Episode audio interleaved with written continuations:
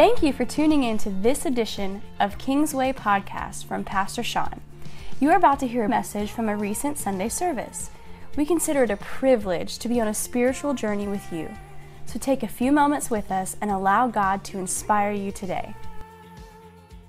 Pocket squares, my daughters, they put it together. And, and I thought, you know, I want to demonstrate how I feel today because I feel loved, church. I feel blessed, church. And today, if you're ready for it, today, if you can pay attention, I am certain today you will be blessed. A hundred percent sure you'll be blessed. Why? Because we have this whole sermon series that we've been planning to do here. And I was putting together last night, and I was figuring out exactly how I wanted to tee up this message. And as I'm putting it together, I, am conflicted. I, I, I could have went this way. I could have went that way. And, you know, the messages are all, all done. I was deciding which one am I going to do first, second, third. And my wife comes home and we begin to talking. And it becomes obvious to me that the Lord is saying something different. And then I realize, in the midst of what he's saying, once I got quiet and kids left and the doors are shut and the music's up so that I can only think, I realize that the Lord said, before you start, remind them that they are blessed.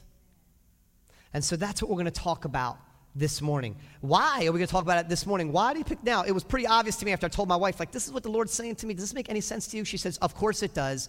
It's Thanksgiving. So on Thanksgiving, what do we recognize? All the things that we are thankful for. It is a day to be thankful. So this week, you are going to be gathering around the tables and you are going to be giving thanks. And you'll sit around the table. Maybe, maybe you do what we do, which is before the meal and before you pray, we each go around a table and say something we're thankful for, right? Um, maybe you have a different tradition or ritual you go through to express your thankfulness. And I want to share this with you as we're putting things together regardless of who you are, regardless if where you are at your job or in your financial status or where you are with your health or where you are sort of with your stress, regardless of where you are, the simple fact that you live here in America, in Maryland, in Rosedale, sitting here in this church right now, probably had breakfast and if not a donut, sitting in a well temperature sanctuary, hearing the word of God freely, you have way more to be thankful for than you do to complain about. Amen. And believe me, I know we have a lot to complain about. Well, I sit around tables all the time. I can't get to a dinner table, Roy, I can't get to a single dinner table at work, at home, social, or otherwise, where somebody ain't complaining about something. I don't care what it is. If it's not politics, it's the weather. If it's not the weather, it's the food. If it's not the food, it's the service. If it's not the service, it's the kids. If it's not the kids, it's what somebody's wearing, or what somebody's saying, or what we thought somebody said, or what we thought somebody would meant. We have a lot to complain about. So as I'm putting this together, should I go up there and tell everybody, Lord, to not complain? He says, no. You can complain all you want. Just remember that you have way more to be thankful about than complain about. So as much as you complain, you need to be way more thankful than that. Amen?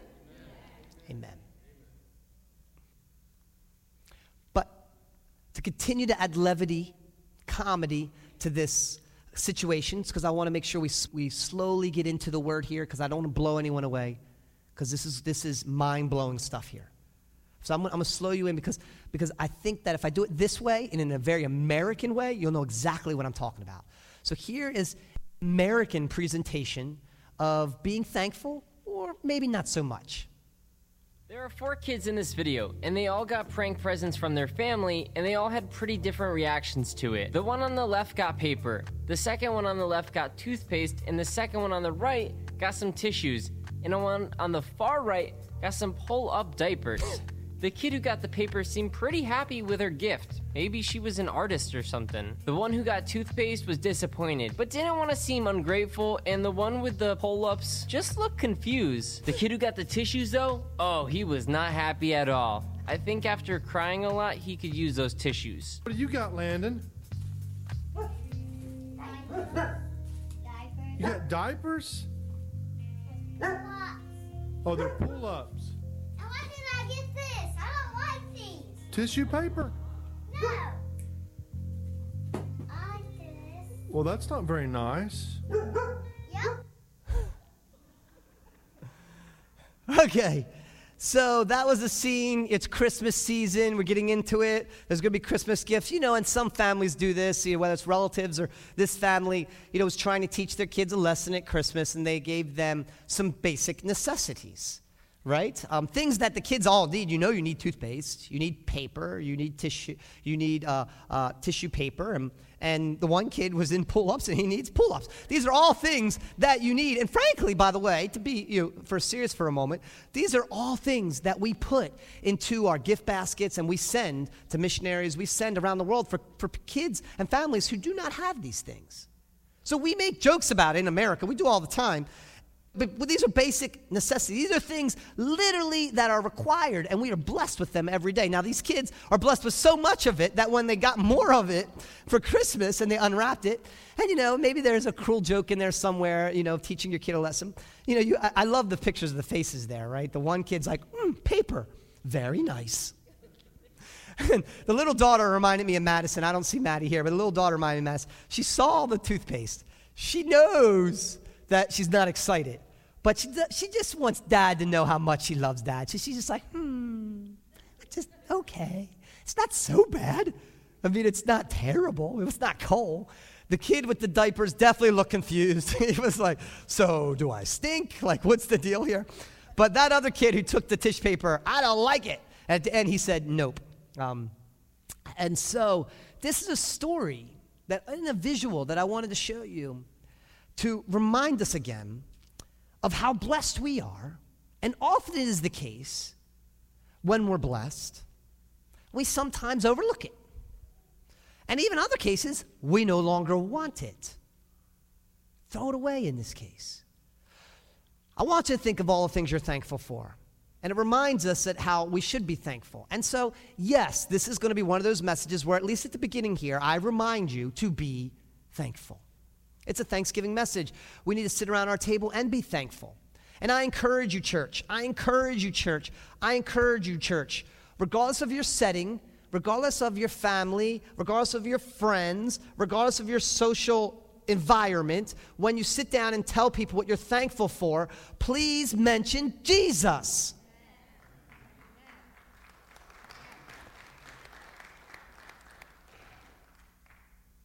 Look, I'm thankful for lots of things. I'm thankful for the F's. What are the F's? Friends, family, finances, fun. I'm thankful for those things. I'm also thankful for the H's housing, my health, my hobbies. Matt, we like our hobbies, right? We're thankful for the ability to, to do things like basketball and football or golf. You know, my neighbor likes to cut his grass all the time. He's thankful to get up there and cut his grass. I'm thankful for these things. And maybe for you, you're thankful for things. Maybe there are just things, possessions that you have that you're thankful for. Make no mistake, you should be thankful for the things that you have. Because all good things come from above. God has blessed you, and you should be thankful for those things. But I also want you to be thankful for the God who created all things. And I want you to be able to have a Thanksgiving meal and acknowledge who God is that created all things, created you, created your friends, your relationships, gave you opportunities for your job and your health. And I want you to acknowledge that. So often we get into these circles and not religious family or not religious friends or whatever, and we want to dial down the Jesus note. The Bible says, in all things give thanks. Amen? Okay, so I figured if I at least start there, you know, there's your Thanksgiving message. We need to be thankful. But you know me, I, I can't just do a traditional Thanksgiving message or traditional message in any sort. I got to dig, brother. So I'm going to dig a little bit. Let's take us into the, the church scene. Do you feel, church, like you're blessed? Do you feel like you're blessed, church? We got one, we got two, we got three. We got four. We got five. We got six. Okay. Oh, okay. You're starting to feel a little bit. You see, Feeling is an emotion, it requires a response. When I ask you if you feel something, show me what you feel, church. Or I'm going to get Brother Roy up there on that keyboard. He's going to help me show you how to feel. Amen. I looked it up. I looked it up in a dictionary. Brother Pat got me on this. You know, Webster's, Merriman, start looking up dictionary.com. I, I was very interested what the world was going to call blessing. I mean, it could have gone a lot of ways with this. Blessing. In the dictionary, it says blessing is a favor or a gift from God. Can you believe that? They recognize, they recognize that, that there's something in this world that we need a name for, blessing, that is about something that's not in this world. It actually says that in the dictionary. It says gift or favor from God. Special, and the second, you know, has one definition, two definition. The second definition is a special or distinct mercy or benefit. It's also um, nice words. I, I, forgot the exact way it said it. It said, um, you know, gracious words. So if I say a blessing over someone, we can call that a blessing. Thanksgiving, we're going to be gathering together and thinking about our blessings, and we're going to be thankful for it. But I want to recognize some sad truths today. I sat up here last week or stood up here last week and said, Wow, another tragedy has befallen us. And we prayed for those of the Sutherland Springs Church. I put this up on the screen now. I put this up on the screen because as I thought about the things going on in this world, I realized that some people feel more blessed than others. Why is it that some people seem blessed and others not? Or I'll ask the question even more extreme. Why is it that some people seem extremely or especially blessed and others do not?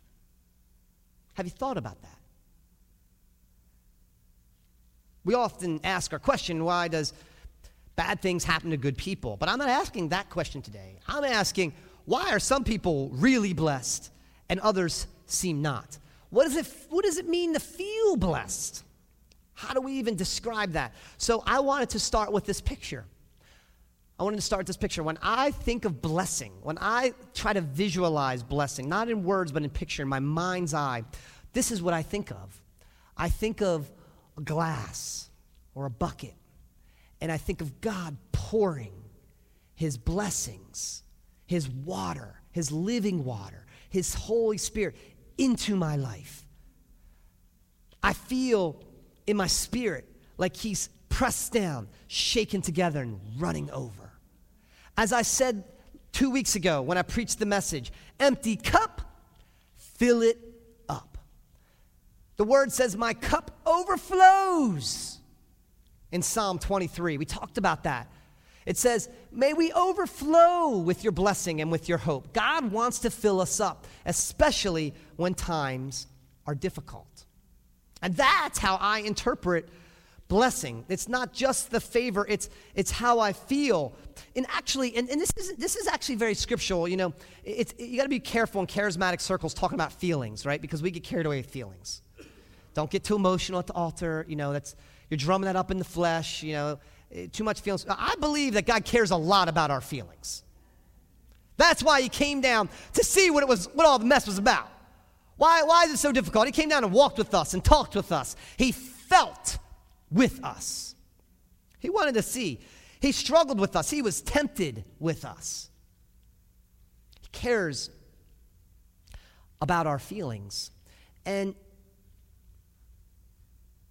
when I think about how I feel, this is what I this is what I come to. So I want to share with you scripture, but today I want to make sure that that that you, this is one of those. I have a few scriptures today, and they're so important. I want you to open up your Bible. If you have a pen or something, I want you to circle it because I want you to get the gravity of what we're about to unleash today. Why is it that some are blessed Why is it that others seem blessed? Why don't, at times, why don't we feel so blessed? Let's look at what Scripture says.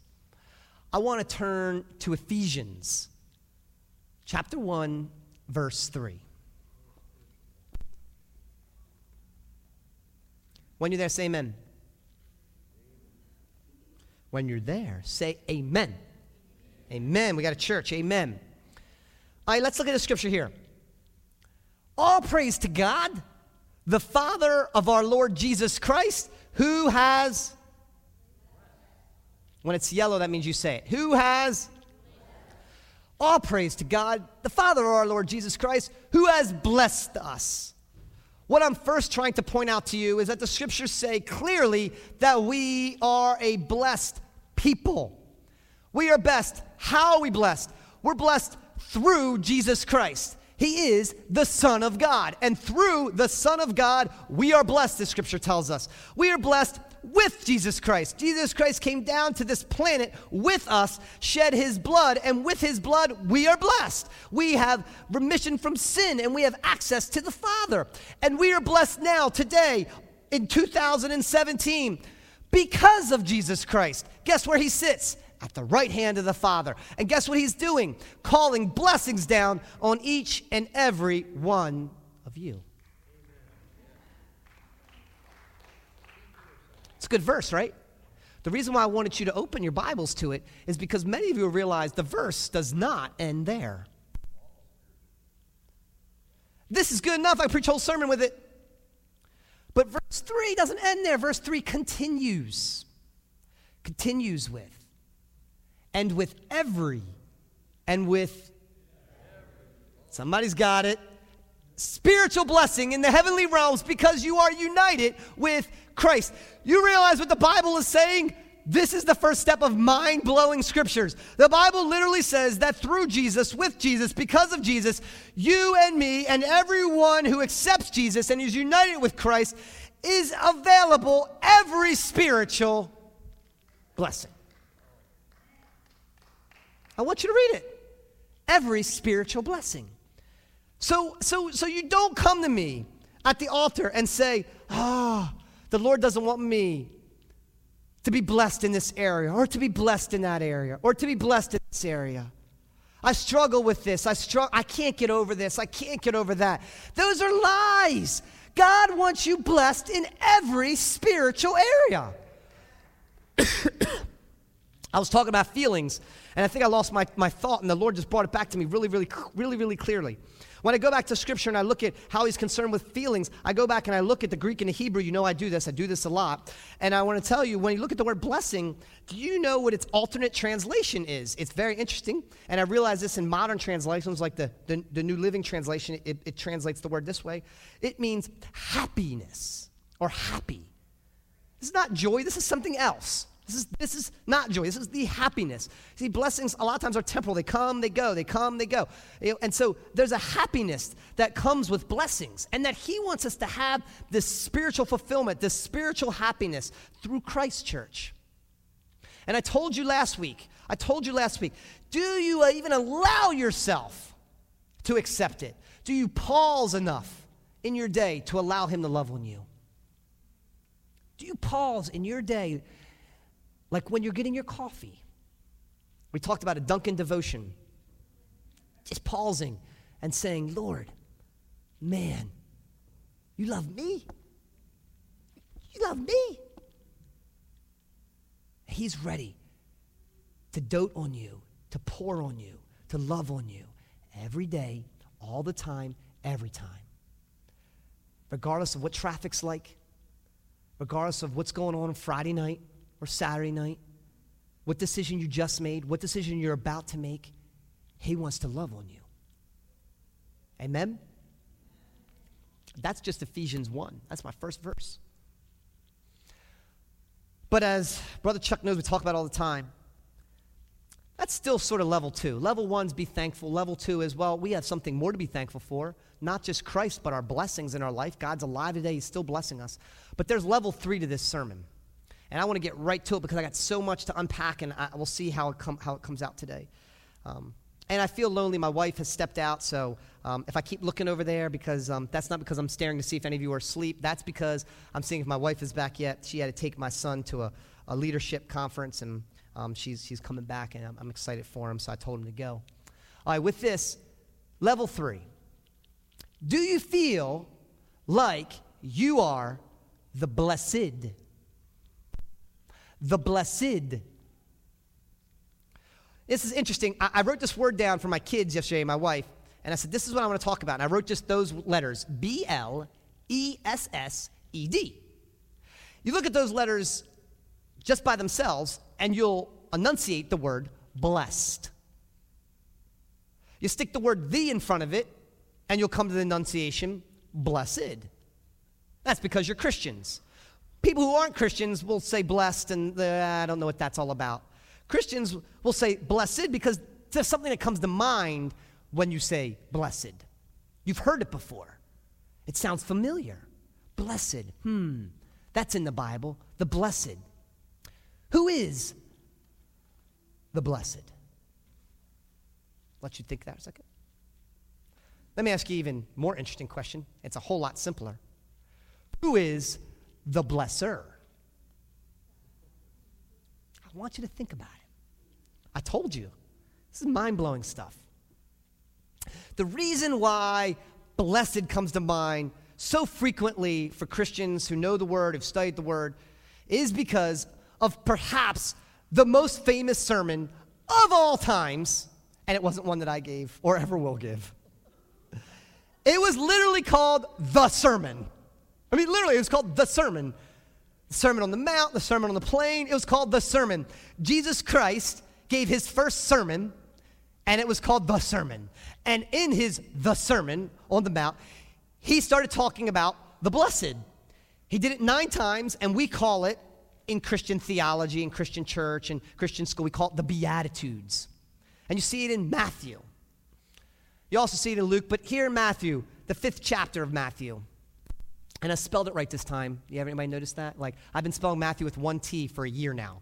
And my wife said, Today will be the day you spell Matthew correctly with two T's. So she went in the PowerPoint and fixed it. Matthew, chapter 5.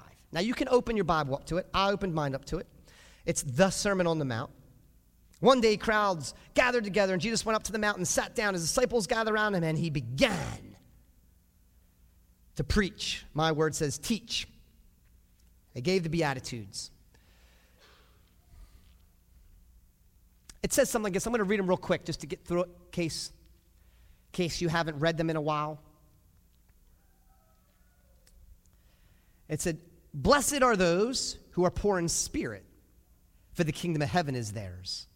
Blessed are those who mourn, for they will be comforted. Blessed are those who are humble or meek, for they will inherit the earth. Blessed are those who hunger and thirst for righteousness, for they shall be filled. Blessed are those who are merciful, so they will feel mercy. Blessed are those whose hearts are pure, for they will see God. Blessed are those who are the peacemakers, for they will be called the children of God. Blessed are those who are persecuted for doing what is right, for the kingdom of heaven is theirs. Now, look, we could stand, pray, and walk out the door because that's pretty much what Jesus did. That is the sermon. It's the first one. So much to say. I gotta, I just got to try to articulate these thoughts to you. I got to try to get it into your spirit. I want you to be honest with yourself. How many of you today feel like the kingdom of heaven is yours? How many of you feel comfort? How many of you feel like you're going to inherit this world? How many of you inf- feel like you're satisfied? How many of you feel God's mercy? How many of you in our worship service today saw God? Before you got to church today, did somebody call you a child of God?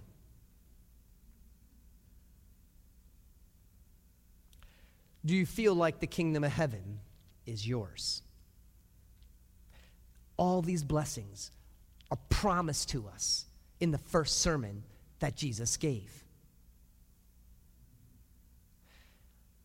It's interesting because the word blessed in that context, blessed are those, we think about the Beatitudes nine times. Do you know that word is used 50 times in the New Testament? Jesus says, Blessed are the eyes, blessed are the ears, blessed are the feet, blessed are you, blessed is he, blessed are they. He talks about the blessed all the time. Blessed, blessed, blessed, blessed. When I say it that way, do you still feel blessed? Maybe you feel blessed, but this blessed people, wow, they got it good. I want to share another scripture with you. Because going through some of our minds right now, I know, I know we put on the nice exterior. Yes, we love God. I love God so much. He blesses me. Yes, church is good. Worship, yay. I know we do that on the outside, but on the inside, let's be real, on the inside, some of us, all of us, are struggling with something. We're struggling with our own success, our own confidence, our, our own self worth. We're struggling with an addiction. We're struggling with anger, jealousy, and emotion. We're struggling with the way things are in this world. We're struggling with what we see and what we believe is true. We're struggling.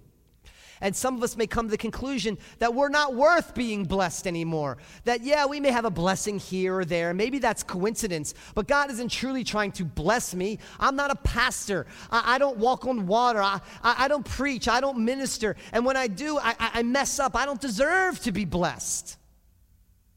I know some of us think that because we're human beings. By the way, my son, he reminds me of this all the time, Griffin. He no longer calls people people. He doesn't, you know, he doesn't say persons or people or them. Any of the pronouns that we generally use in English language, he prefers the term human beings. So there are two human beings over there, he'll tell me.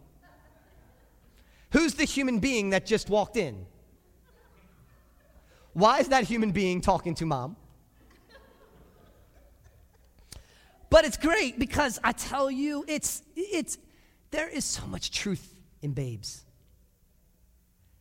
I don't care who it is, how great they are, or how terrible they are. We're all human beings, and God loves us all the same. And so I want you to read this scripture now as we're into the next level Romans chapter 8, verse 32. Chapter 8, verse 32. It says, well, when you're there, say amen, because I want to make sure you're there. Amen. Now take a pen and highlight this or circle this. I need you to hear the words of the Lord today. Since he did not spare even his own son, want to pause there. Since he did not spare even his own son, in plain English, this means he gave his own son to us, to this world, and we killed him. He gave his most prized possession to this world, and we killed him. He knew it would happen, and he did not spare his own son. Even when his own son sat at the Garden of Gethsemane crying blood. My son doesn't need to cry blood for me to do anything for him. Right? I mean, Sandy, you and I, we were over at the party yesterday, and kids are running around, and little Bryce falls from a mile away. We don't, you know, it could have been a big fall, or a small fall. He cries a little bit, and what do we do? We run to him. And we don't even care what happened. We're going to pick him up, we're going to love him, and then we're going to remove him from the situation, and we're going to make him feel all better. And that's us. This is God. His son's crying blood and yet he still gave his son up. So I need you to understand the gravity of that statement. Since he did not spare his own son, but gave him up for us all, won't he also give us? Say, also give us. Everything else.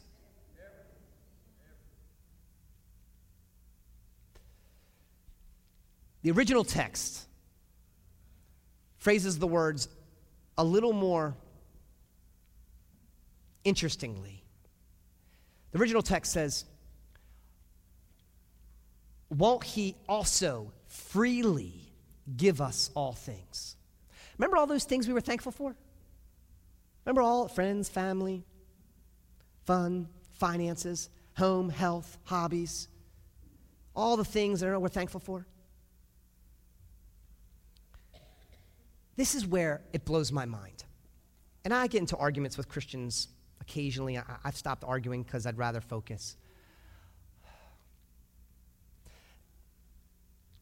And I don't have time to get into all the dimensions of grace and prosperity and, and where the, the, the, the, gospel message is today and, and how people contort it or conflict it. But I need to make sure you understand this verse. I want you to think of everything God is capable of blessing you with today. I want you to think of anything you could possibly think of. Now, here's what's amazing a hundred of you right now are thinking of something different. Somebody's thinking about a special healing, somebody's thinking about uh, potentially a job opportunity, somebody's thinking about um, a child uh, meeting a spouse or a grandchild finally hearing the gospel, or maybe somebody's thinking about overcoming tomorrow's struggle with addiction. Maybe somebody's thinking about a baby being conceived in their womb, or a missionary receiving need, or the church building receiving the finances it needs. There's a hundred different prayers that immediately went up when I said, I want you to think about the blessings that God is capable of giving you. Now, I want to ask you this question How could you ever tell me or anyone on the planet especially yourself, that God somehow, someway wants to withhold a blessing from you. Because the moment you think to yourself that God wants to withhold finances from me and that He can't unleash financial blessing in my life and that's not Christian like and I shouldn't be financially blessed, the moment you think that, the moment you've then said to the, yourself, God thinks financial blessings are better than Jesus Christ. Why? Because this verse says, look, he did not even hold back Jesus. He gave you Jesus. So if he's not going to hold back Jesus, why in the world would he hold back financial blessing? If he's not going to hold back Jesus, why in the world would he hold back healing? There is nothing greater than Jesus Christ. So there is no blessing on the planet that he would ever hold back from you. Guys, do you get this? Are you getting this? That doesn't mean he's going to give it to you when you want it and how you want it. It doesn't mean he's not going to protect you. It doesn't mean he's not going to teach you lessons. But the reality is is you cannot allow yourself or others tell you that God is trying to hold you back from ultimately what he wants to bless you with. And most of the time, we tell ourselves this all the time. There's something we need to do. You know, we need to go to church more, read my Bible more. We need to do this. And we begin to self condemn ourselves. And I want you to read your Bible. I want you to worship. I want you to pour out into this world. But there is the problem, church. I've preached this message so many different times. You're going to hear it today uh, yet, yet one more time. And I thought maybe a visual would help you. So, so I wanted to think of the most compelling visual I could give you. So I put it in, in red letters. So, why is it that some of us don't feel so blessed? Why is it? Why is it, you know, is it, could we compare ourselves to one another? Do we consider blessing being a dollar amount or a possession or a neighborhood or a job? Why is it? Why is it? Why is it in our minds that we don't feel so blessed? And this is the same message I've preached a bunch of different times. I'm going to preach it a little different this time, though, because I got led onto a theory here. And I change it up my, my way um, so that you can understand it. The theory I'm going to call you today is it's called the bucket theory. I want you to, I want you to follow along with me for a second. This is the bucket theory. That is a bucket. It says Griffin on it on purpose. This is Griffin's little bucket he takes to school. But I was asking Griffin the other day, imagine this situation where I would ask Griffin, hey, look, dad needs some water. You want to help? Yeah, yeah, Dad, I'll help you. Okay. What can I do, Dad? I need you to take your bucket. God, I can get my bucket. I need you to take your bucket. I need you to go over to the hose. I need you to put the bucket under the hose. I need you to turn the hose on. Then I need you to pick the bucket up by its little bucket handle and bring the water to me. That makes sense, right? Here's Griffin. Okay, Dad, I'll grab my bucket. I'll take the bucket to the hose. I'll put the bucket under the hose and I'll bring it to you. The first time he does this, I'm shocked because there's no water in the bucket.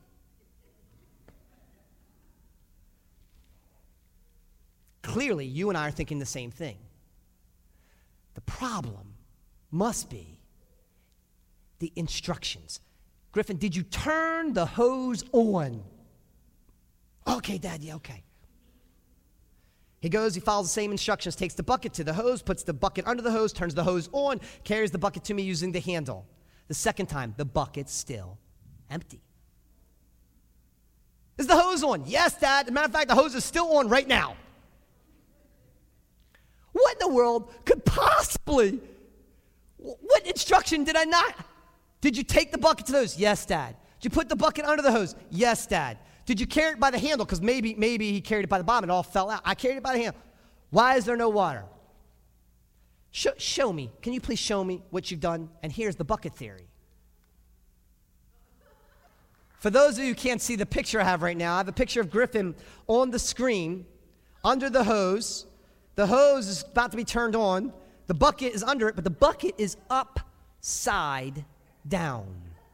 So no matter how much water he pours over that bucket, he'll have no blessing. It's my bucket theory. In academic circles, they call it the well theory. If you have a well and you take a cup and you push that cup in there and pull the water out, your cup will be filled. But if you take the cup and you push it down without going under the water, the cup will not be filled. You see, this picture that I put on the screen is exactly what God is trying to tell us today. That often is the case, we come to church, especially around Thanksgiving, and when we think about blessings or we think about thankfulness, we often say to ourselves, He's more blessed than me because God loves him more. God gives him more blessing. God pours it out on him. He must pray more. He's a youth pastor. God loves them acts a whole lot. And, and God's blessing is just pouring all over his life. Or where's Amber, the worship leader? She must be praying and singing all the time. So God's just pouring blessings all over her. So not me. I can't get the hose turned on.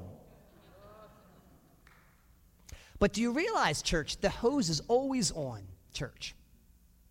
The problem isn't the hose. You see, it's two parts to your blessing. There's the pouring out of the blessing, and I've already shared with you that He wants you to be blessed, that you are blessed because of Jesus Christ, that He wants your cup overflowing. I've already told you that He wants to give you every spiritual blessing, and blessed are thee. I've told you, I've shown you. The problem isn't with the hose, church.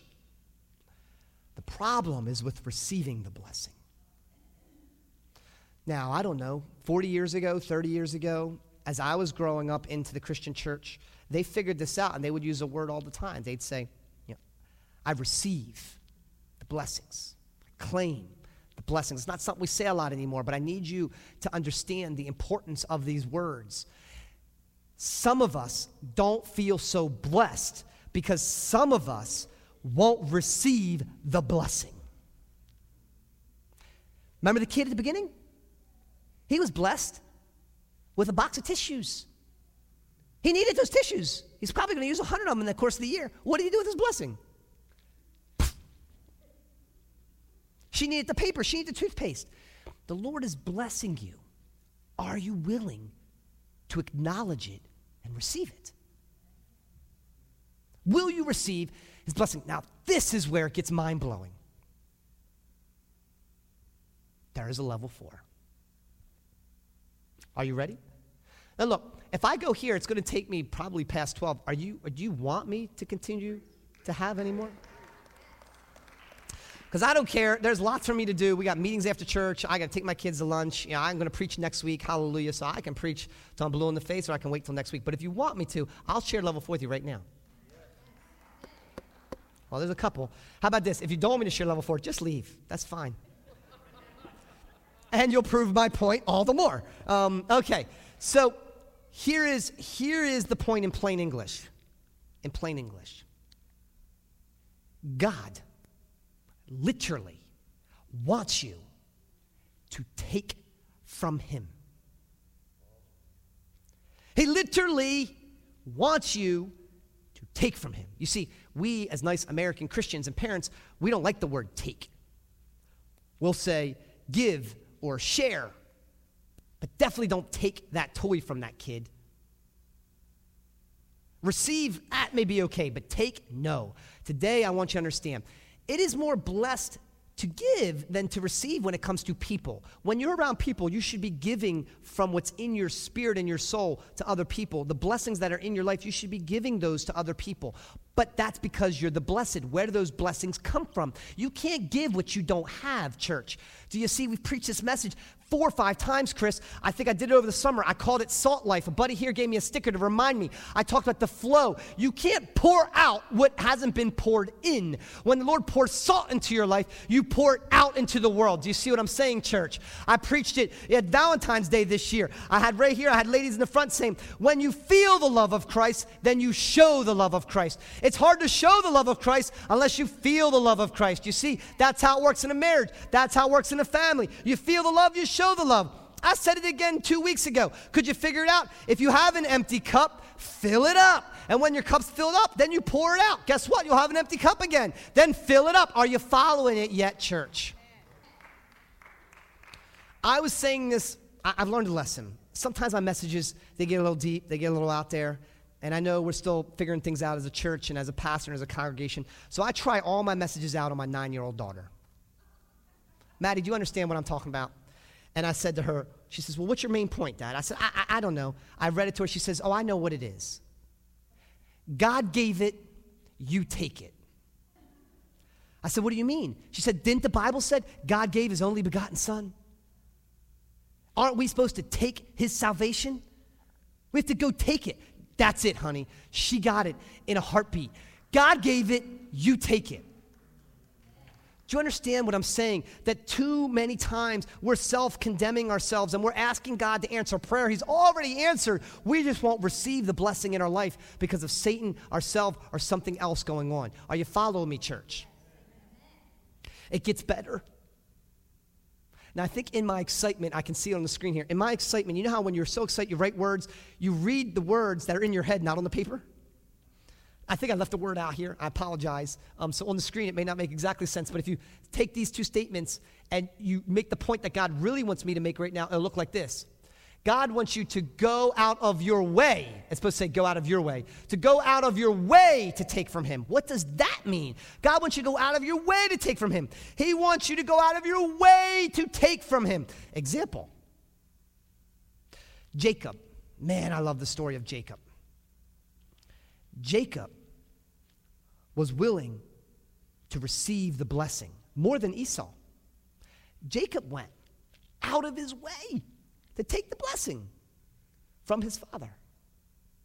Went out of his way to take his blessing from Isaac. Was it the right way? I'm, uh, that, I'm not saying that. He didn't do things the right way. But what was inside of him is what God was honoring. What was inside of him is that he was going out of his way to openly receive the blessing.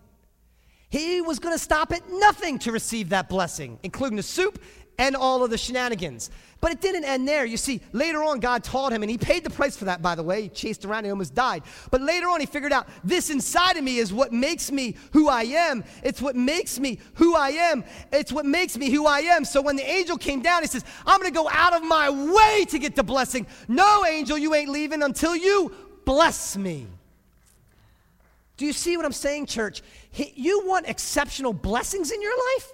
You want to know why others you look at it feel like they're exceptionally blessed? I tell you today, church, are you going out of your way to take from God? Out of your way to exceptionally take from God. Now, you may say to me, because when the Lord was bringing this to me and He was bringing this to me, I thought to myself, this is crazy. This is heresy. We don't take from God. And I began to listen. I began to read. One of you, I don't know who it is, gave me a book. I got lots of books. One of them was from Pastor Prince, Joseph Prince, and I was reading it, and he confirmed this point in me, and, and, and he brought this out in very clear language. I'm telling you today, church, that God is in the business of us taking from Him. What do you mean? I need to share this with you. I told you, level four. Hebrews, verse 7, chapter 7. You can turn your Bibles, you can highlight this. It says, The lesser is blessed by the greater. It says, The lesser is blessed by the greater. What does this mean? It means that when you have a lot, you bless a lot. And you generally bless those who don't have a lot. So if you're going to go around blessing everybody, you need to have more. You need to be greater to bless. How are you going to be greater? God is going to bless you. Do you see great givers in the church are often great receivers? Great givers are often great receivers. They receive from God and then they give it out. It said differently, I think it was Paul in Acts, right? He's walking around to the leper or, or the paralytic, and the paralytic says, Give me silver and gold. That's not something he had. He says, I can't give you silver and gold. Such as I have, I give to you. And he answers his prayer and he gets up. You see, church, the point is, as you have, you can bless. As God has given you, you can bless. And God wants to give you all these things. So it's you that has to take them, receive them, and then bless others with it. Do you see? Do you see how it works? He needs you to take from Him. There is no greater, there is no greater than Christ Himself. That's the point. That's the point. When we look to the Bible and we look to Judaism, we go back, we look at Abraham. We look at Isaac. We look at Jacob. They were all great. We look at Joseph. He was great. We go look at Moses or Joshua. They were great. We go look at David, a man after God's own heart. He was great. But these were all men. You can't take from them. You deplete them. You bring them down. But Christ was greater than all of these people. Do you know that? And, church, some of you need to hear this. Christ is greater than you. You may think that is your job to be the blesser. You may think it is your job to bless, bless, bless, bless, bless. You get this in your mind that your value, your worth comes from blessing others, however you do it. Get this straight, church. You are the lesser, He is the greater. It is God that is going to bless through you, church. He is the one that never says enough because there is no enough with Him. He can continue to pour out into you so that you can pour out into those around you. Amen? And now the last point. So, Amber, if you can help me close. This is where it gets real exciting. So, since you stuck around, I'm going to give you the last and final level five.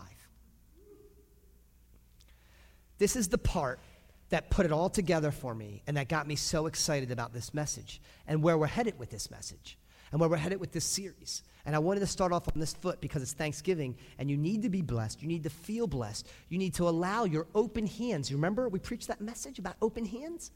An open hand receives from God. Worship with an open hand, receive from Him. But in fairness for Chris, who has taught me otherwise, I'm not going to give my last point while you're all standing. I'll let you sit so you can scurry through your Bible and make a note, and then I'll have you stand. What if I told you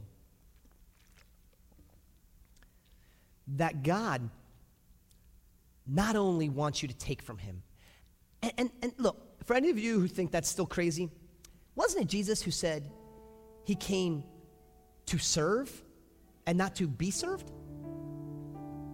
Isn't it the same Jesus who said, I want to wash your feet? No, no, no, don't wash my feet. If you don't let me wash your feet, if you don't take from me, you're not part of me. Jesus requires you to take from him. He requires you to take his blood offering. Next week, we're going to do communion. He requires you to take his body and his blood. But, church, hold on. Because I'm telling you, as I started pastoring I, for whatever reason, I have gravitated to the woman at the well. I've preached nine sermons about it in some house, some shape, some form. When I did fill the cup up, I talked about the woman at the well. I'm going to bring it back now. I want you to look at this picture. I want you to think about that woman at the well.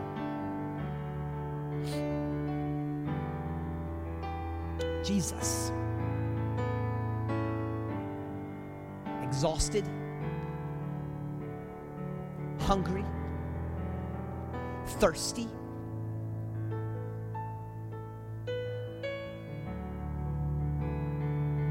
Risking perhaps his reputation or a confrontation, goes into Samaria. He goes to the well. He's so exhausted, he sits down by the water. Can't even get any water. So hungry, all 12 disciples say, We'll run off into Samaria and we'll try to get some food. And they all leave him. This broken, tired, exhausted, hungry, depleted Jesus, the human side of him, just like you and I feel, sitting at the well. Here comes the woman. The woman comes. And what does she do? She wants to come to get water.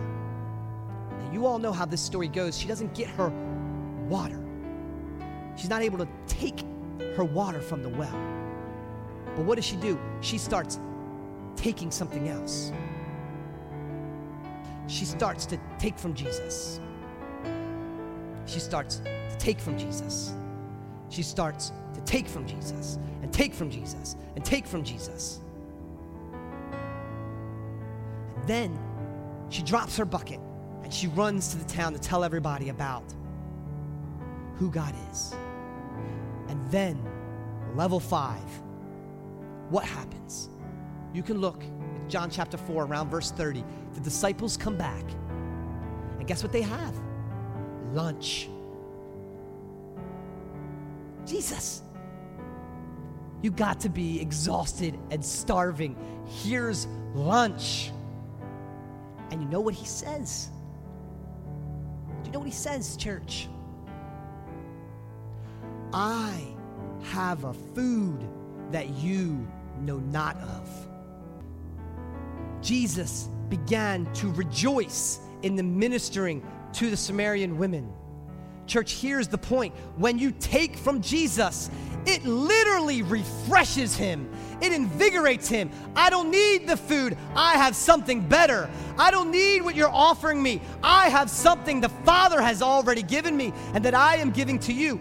Church, do you get a hold of this? What took place? She came to take, take, take from him, and Jesus was invigorated. You see, when you come to me at the altar and you ask me to pray for you and you ask me to bless you and you take from me, you know what happens? I get tired, I get drained, I get exhausted. On Sundays, I can barely make it home before I'm asleep. I get depleted. I'm a human being, I can only do so much. There is not enough with God. When you come to Him, He gives and gives and gives because you can take and take and take, and He wants you to do it. The more you take, the more refreshed He gets, church. We at Kingsway hope you enjoyed this message from Pastor Sean. It was not by chance you listened to it. God is speaking to you. Visit kingswaycc.org to find the podcast from Pastor Sean. We pray today that this somehow inspired you to draw closer to God and to connect with His people, His purpose, and His power. God bless you.